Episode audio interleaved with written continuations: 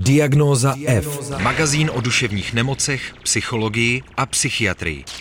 Dobrý den, posloucháte Český rozhlas Radio Wave a před námi je další díl pořadu Diagnoza F. Jak dlouho by měla trvat psychoterapie? Jak zvládnout, když se klientovi dlouhodobě nedaří lépe? A co může případné zlepšování jeho stavu brzdit? O tom si budu dnes povídat s psychoterapeutem a supervizorem a taky mým milým kolegou Kubou Kabíčkem. Ahoj Kubo. Ahoj Adelko. Já jsem tě do dnešní diagnozy F pozvala proto, protože mi přijde vlastně hrozně zajímavý, s jakými klienty pracuješ a že jsou to někdy vlastně tak trochu beznadějné případy. Kdo jsou teda tvoji klienti? Mm, to je těžká otázka. Moji klienti jsou lidé s různými druhy závislostí. Pracuji v ambulanci pro uh, závislosti v Liberci a přichází ke mně lidé v různých fázích závislosti a ty klienti, o kterých mluvíš, jsou, se často rekrutují z řad lidí bezdomova a mm, to je skutečně taková specifická skupina z těch, z těch našich adiktologických klientů. Když se mluví o klientech, kteří jsou bezdomova, tak já si představuju tu hlavně sociální práci s nimi, že se s nimi řeší, že eh, by bylo fajn, kdyby někde bydleli, že možná jednou za čas je potřeba vyřešit nějaké zdravotní ošetření, eh, případně nějaké jiné sociální záležitosti.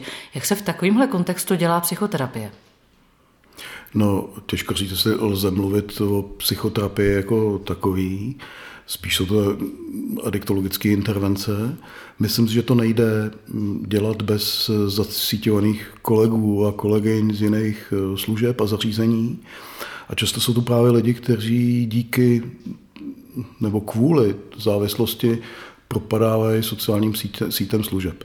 V Liberci je třeba taková jako paradoxní mm, situace, že spousta služeb vlastně nějak vyřazuje lidi ze závislostí ze, svých, eh, ze svého, hm, eh, ze svého systému. A zároveň, aniž by se řešila závislost, tak nejde často jako řešit nic jiného. Protože pokud člověk vypije denně 4, 5 litrů vína, tak samozřejmě jako není uh, možný s ním moc jako spolupracovat v jiných oblastech, znamená bydlení a tak dále. A v jaké situaci se vlastně, nebo v jakém stavu se teda tyhle ty lidi dostávají k tobě? Ty mluvíš o třeba několika litrech alkoholu denně. Jak se dá vlastně s tímhle člověkem pracovat? A na čem vlastně s ním pracuješ? Hmm. Hmm. Pracujem s, s ním mám motivaci, a která ale už je nějak předpřipravená právě jako z jiných služeb. My jsme na tohleto, mm, na tuhletu cílovku vlastně přišli, že to je tak šest let zpátky, kdy jsme přemýšleli ještě s kolegama e, z Naděje a z jiných, e, z jiných ediktologických služeb, e, který, ke kterým klientům se naše služby nedostávají. A přemýšleli jsme o tom, jak je dostat k ním. Takže jsme se právě domluvili s kolegama z jiných služeb, především jako z azylových, z azylových domů a e, z naší noclehárny a z denního centra e, Naděje a začali jsme za těma klientama docházet. Protože velmi často pro ně návštěva naší ambulance byla, e, byla jako příliš, příliš vysokoprahová. Vůbec by se to ale neobešlo právě bez spolupráce s kolegyněmi třeba z denního centra Naděje, kteří jsou prostě úplně jako skvělí v tom eh, takovým jako láskyplným a chápajícím přístupu k lidem s různýma trablema a který udělali taky obrovskou práci v tom, že byli schopní některý lidi motivovat k nějaký změně. Že velká část lidí, kteří jsou na ulici, tak moc jako nevěřej na nějakou změnu, že by byla vůbec jako možná. Často se jí bojejí, nevěřejí a přitom ale nějaká důvěra ve změnu, to znamená, že nějaká léčba závislostí, zpravidla pro tyhle ty lidi jako je potřeba rezidenční léčba s nějakou dlouhodobou následnou péčí, tak ehm, byla nějak jako nepředstavitelná, báli se jí, nevěřili tomu, že to vůbec pomůže. Protože část z nich jako už měla nějaké zkušenosti třeba s léčbou. A je pravda, že ne každá léčebná, ne každá eh, rezidenční léčba je vlastně určená nebo je schopná jako pomoct těmhle těm lidem, který pijou v obrovský kvanta alkoholu eh, denně, který žijou na ulici jako dlouhý, dlouhý roky a ta práce s nima je prostě někdy potřeba eh, ji udělat jako nějak nízkoprahovějc, laskavějc, možná ne tak jako razantně, jak, se některý, jak to v některých léčebnách se dělá a jak je to jako správně, ale ne, nemyslím si, že úplně jako pro tuto klientelu. Takže je prostě úžasný, že prostě existuje, existují jako léčebny, kde jsou schopní designovat tu léčbu i pro lidi, kteří potřebují tu péči trošku jinou, než je taková taková běžná adiktologická, skálovská režimová léčba. Když mluvíš o té změně, tak eh, bavíme se primárně o té změně směrem k abstinenci, anebo to třeba u takhle eh, třeba už letitých eh, klientů, letitých závislých není téma? To je pak otázka, co se bude dít jako po té léčbě. Myslím si, že jako lidi, který, pro který je ten alkohol už opravdu součást metabolismu, tak myslím si, že jako iluze, že dokážou pít nějak kontrolovaně.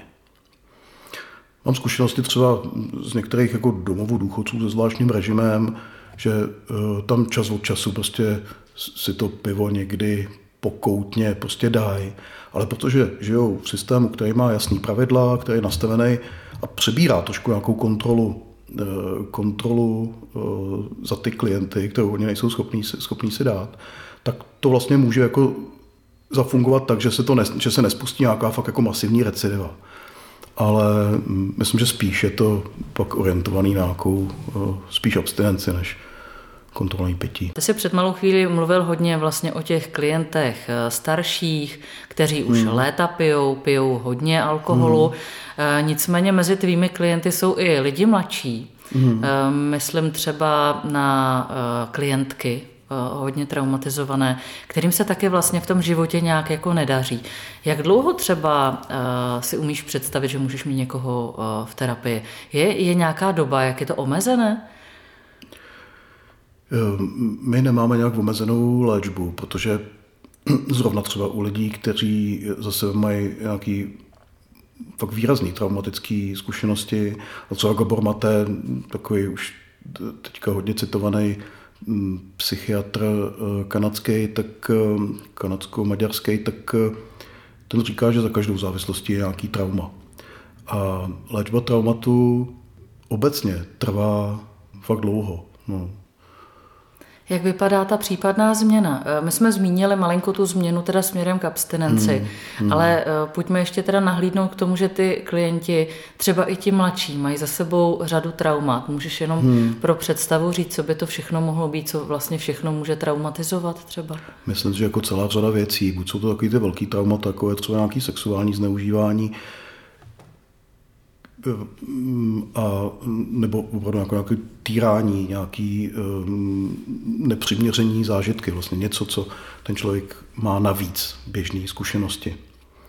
A umrtí rodičů, uh, dlouhodobý pobyt třeba v nějakých ústavních zařízeních, což je spíš něco, co ubírá teda nějaké jako zkušenosti zase, tak bychom asi mluvili o nějaké deprivaci. Eh, někdy se tam jako objevují nějaký jako raný traumata, možná nějaký jako v rámci nějakých poruch attachmentu. A uh, můžou být opravdu jako různé věci. No.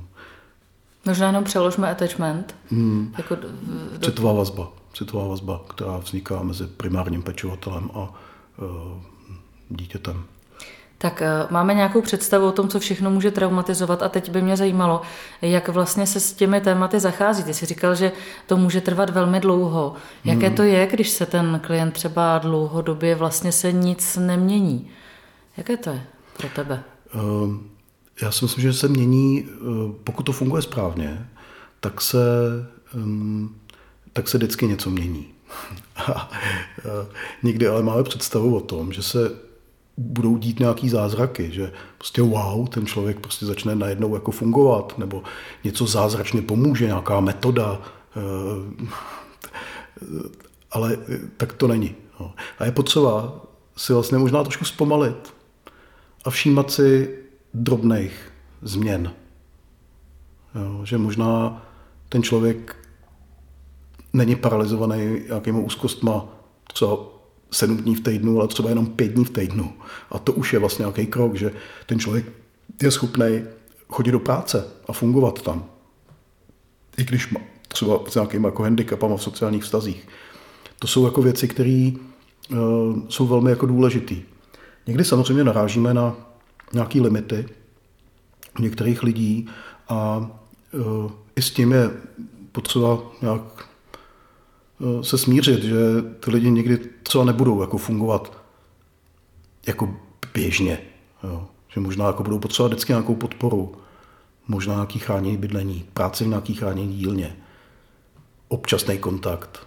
A je potřeba hledat tu hranici, kde už je to naše nějaká ambice a fakt jako reálně, kam se ten člověk může dostat.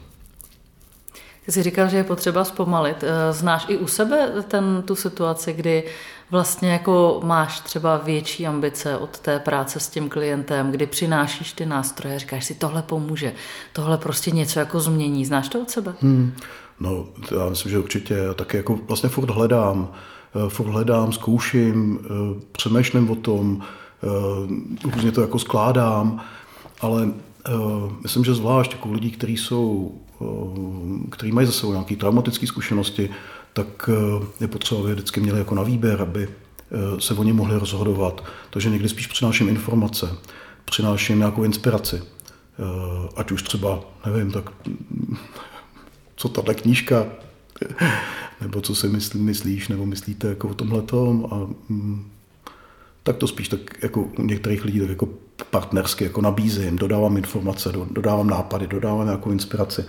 Protože eh, výzkumy ukazují, že eh, nejenom, že jako u lidí s traumatama taková ta běžná verbální psychoterapie není moc jako účinná. Je potřeba jít jako do těla. Jsou velmi zajímavý výzkumy třeba o tom, že yoga je úplně skvělá Eh, a zase jako každý ten klient je jako jiný, teď už se nebavíme teda o eh, lidech bez domova, to by bylo asi jako další level třeba jako po léčbě, ale mluvíme se, mluvím spíš jako o nějakých mladších, eh, mladších mých klientech, klientech, který mají zase nějaké traumatické zkušenosti. Takže to jsou, to jsou věci, které lze různě jako nabízet, skládat, motivovat. Takže jenom psychoterapie samotná ta, že se prostě potkáme s tím klientem jednou za týden nebo za 14 dní dle času, tak uh, není samospasitelná. No a když se bavíme teda ještě o nějakém jako časovém výhledu, tak jak dlouho si dovedeš představit, že takového klienta budeš mít třeba v péči? Případně máš už eh, pár takových zkušeností, řadu takových zkušeností hmm. s řadou takových klientů, tak jak dlouho s nimi třeba pracuješ už? Hmm. Myslím, že to je zase jako, řídí se to fakt jako nějakým, nějakým mm, individuálním jako přístupem. Jako, myslím, že nejde říct, bude to trvat tak a tak dlouho.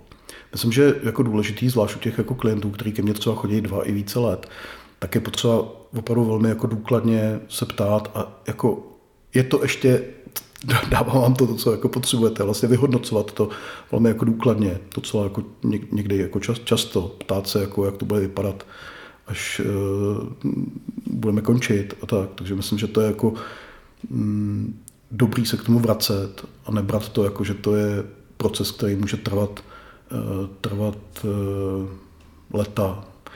Ale jsme o tom žartovali někde před půl rokem s jednou mojí klientkou, která říkala, že no tak jsme tak se bavili o nějakých výhledech jako do budoucna, kam vlastně nějakých vizích, tak eh, říkal, no tak to já budu chodit k tobě furt. A říká, to já budu v důchodu, že? Tak říká, no vidíš to, tak, tak no. Takže... To je trošku, trošku žert, ale jako myslím si, že že je potřeba to domlouvat. Eh, a někdy opravdu to může trvat dlouho. Co to dělá s tebou, když ten člověk přichází, třeba nějakou dobu se mu daří, na pár let zase zmizí, eh, bavíme se taky o závislých klientech, takže se tomu člověku nějak se mu daří, zmizí z té služby, zmizí z toho poradenství, z té terapie a za pět let se vrací třeba v daleko horším stavu. Hmm. Jaké to pro tebe je, to vidět?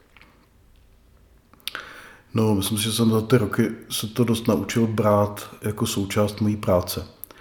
Samozřejmě nemám z toho radost, mám, mám eh, radost z toho, když se eh, ty lidi, no, moji eh, klienti nějak vyvíjejí nedestruktivním směrem.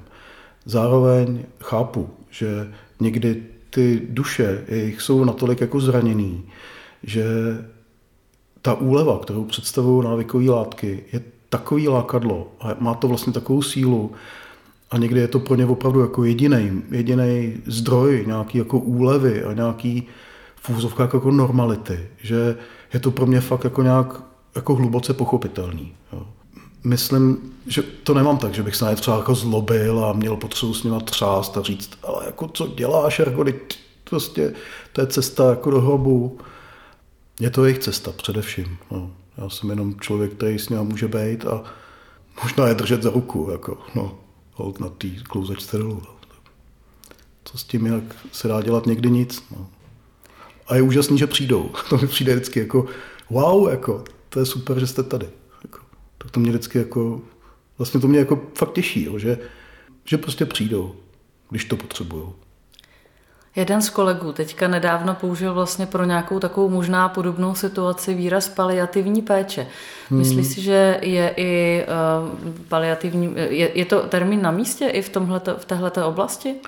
Jo, určitě, určitě. Je to termín, který i používám. Uh, myslím, že to tak je, že je to takový jako průvodcování.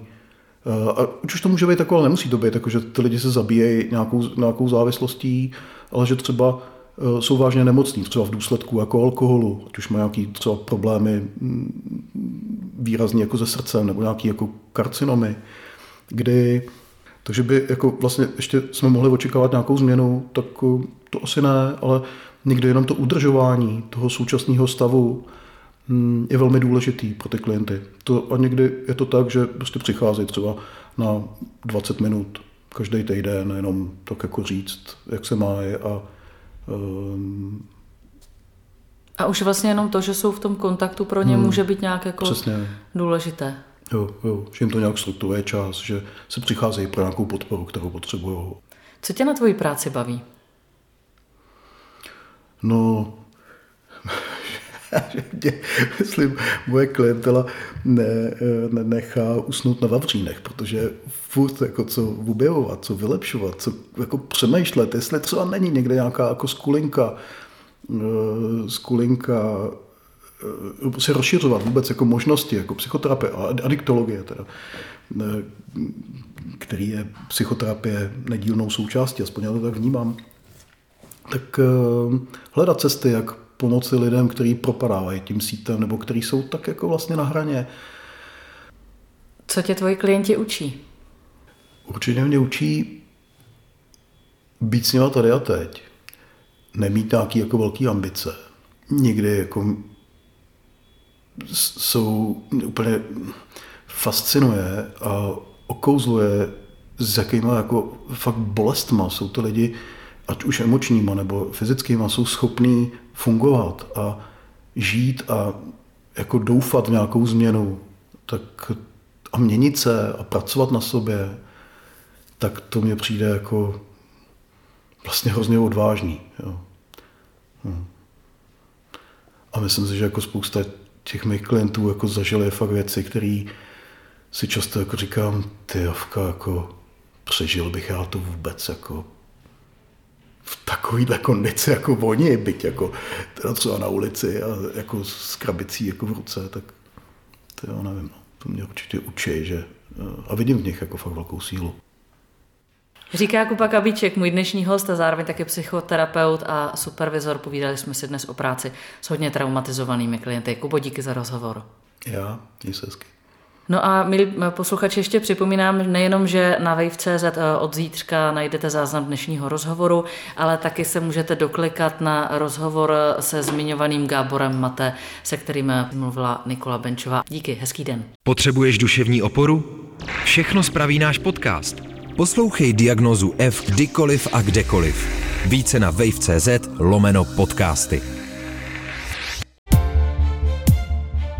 Partnerem tohoto pořadu jste vy, posluchači Českého rozhlasu.